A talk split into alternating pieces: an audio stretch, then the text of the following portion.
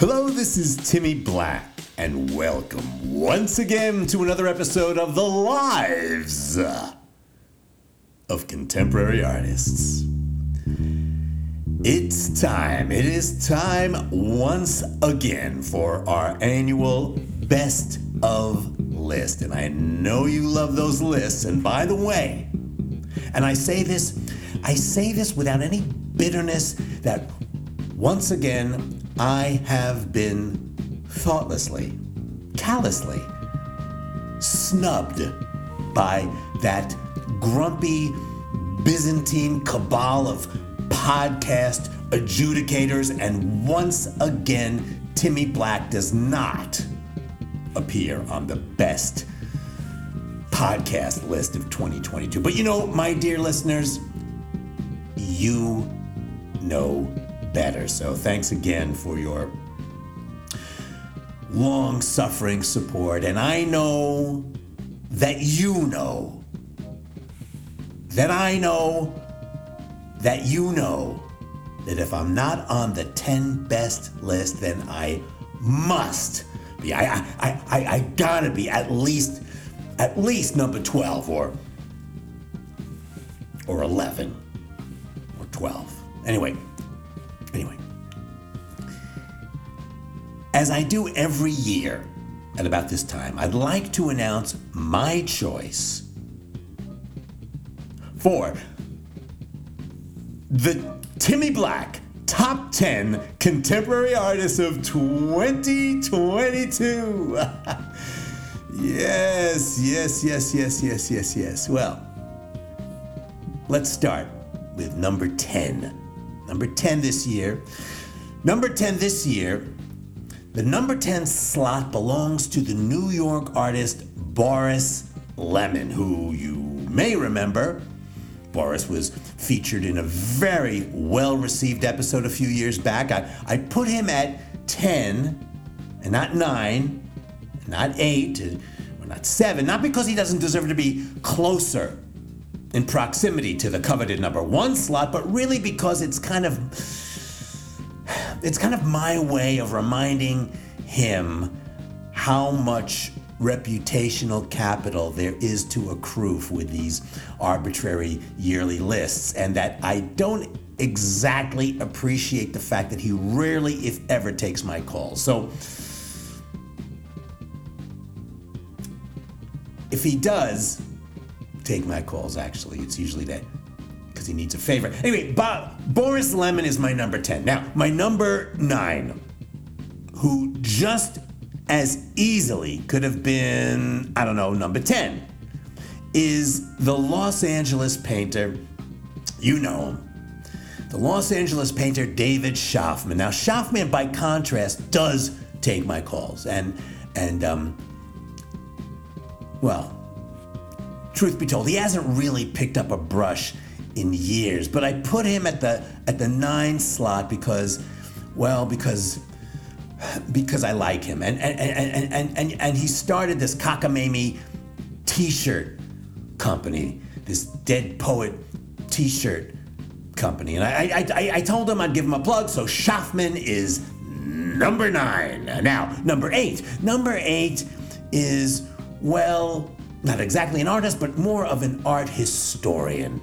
But a brilliant one, a, a, a brilliant art historian of such incredible courage and ingenuity that I figured she deserved the recognition and the prestige that my annual list so generously offers. So, number eight goes to Professor Orestia Shestov, who recently published the Catalogue Raisonné of the 20th Century Master, modernist Fawn Roberts. Now, at this point, I want to let you in on a little secret. See, generally speaking, most people don't read, they skim. And it's it's the same exact thing with YouTubes and podcasts. Folks don't listen or watch all the way to the end. Like, like, like if you're still listening right now at this very point, right now at, I don't know, three minutes and 44 seconds, then you are in the distinct minority. And I know this because I got this guy, I got this guy, Amos, a real computer genius, by the way, Amos, who does my analytics. And it's just a fact. No matter how good you are, by four minutes, you kind of get the mute button. So the trick is to be content top heavy. See? You got to be top heavy. So I described 8, 9, and 10 a little bit elaborately, a little bit more, with a little bit more detail. But as far as four, five, six, and seven, because nobody's listening, I'm going to, well, be a little bit more quick. Because I know that they either shut you off completely or they become so distracted, those listeners, that, that, that you've been consigned to some purgatorial elevator music status. So here I'll be quick. Number seven is the darling of the Canadian avant garde, Sophia Lagrimar. Got that over with. Number six is the Brooklyn boy wonder, Spark. Number five is the choreographer Aviva Pizzicato. And number four is Devonne Montreal, who is so darned multidisciplinary. I really, I really have no way of characterizing her other than to say that she is a very strong number four. Now, at this point, we're probably close to minute seven, seven and change. Seven minutes into the podcast, and some studies indicate, and almost verified for me, this, this fact that, that about 12 to maybe 20% of listeners actually fast forward to hear the end. So I can afford to be a little bit more descriptive now. Again, uh, and by the way, this the system works really well when, when say you're writing, I don't know, letters of recommendation or faculty evaluations, or if you're a student, this works wonderfully with essay questions. It even works in conversation. Just start big, mumble a bit, and end even bigger. Try it. Try it at your next dinner party. I'm telling you, it works great and it will save yourself a lot of time, and I guarantee you, people will like you. Anyway, where are we? Oh, yeah. Number three. And as I look back through numbers 10 through 4, let's see, I, I, I, I think I have enough inclusion. I think I have, at least I hope I have enough inclusion because. I don't know, last year I got into a little bit of hot water with the uh, Israeli Moshav community, and I don't want to go through that balagan again. So, anyway, here we are at number three. And three may be the most controversial choice.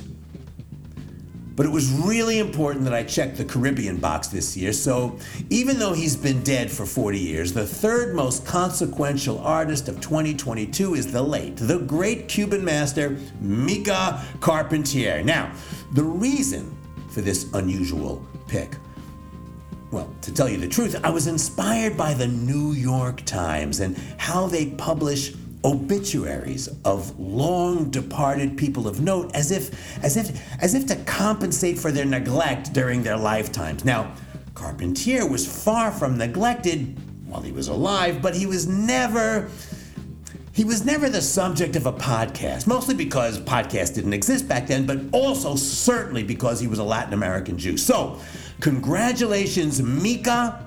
I know this was long overdue. All right, number two. My number two artist on the list is from France. And I know, I know, I know, I know, I know, I know France is anything but underrepresented in the art world. France is bloated with recognition. It's it's it's gluttonous. I mean, just flip through any art history book. Just visit any museum. I mean, all you see is France, France, France, France, France. It's all over the place. You can't get away from it, and that's despite the fact that it's so hard to pronounce all those names. Frankly, I'm sick of it, and I find it totally under. Un, I find it totally unfair. I find it totally unfair, and this this this over representation. Monet, Manet, uh, Matisse, uh, Marisol. That's just that M's. Braque, Leger, Delaunay, not to mention David, Ingres, Delacroix, Poussin. I mean, the list goes on and on, and, and, and, and it just seems like there's something fishy going on, like something dark and francophilic going on here. But with all that said, one cannot deny, one cannot deny that one of the greatest artists working today, anywhere in the world, anywhere, one of the greats, one of the greats. In fact, in fact, the number two. I mean, talk about greatness. I'm actually at a loss for words because words cannot adequately describe the sublime genius of my number two. My, my number two for 2022, number two for 22, is none other than Curado Malaspina.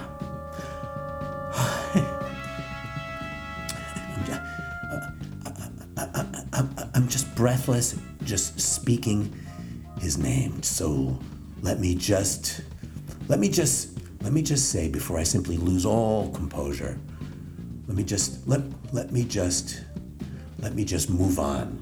Move on to the coveted numero uno. And now. And now. And now. And now the top of the heap, the best, the brightest, the most beautiful artist of 2022 is none other than the California conceptual queen Dalia Danton. Yes. Dalia. She does it all. She does it great. She does it with style. She does it with wisdom. She does it with dignity, with restraint, with subtlety, and with levity. She does it with cruelty when she, when she needs to. She paints, she, she, she sculpts, she installs, she conceptualizes.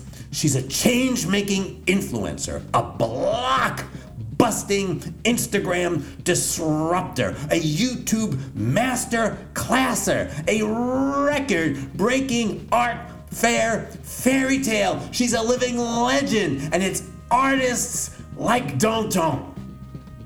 Artists like Dalia Danton that restore that restore my restore my faith in the lives of contemporary artists.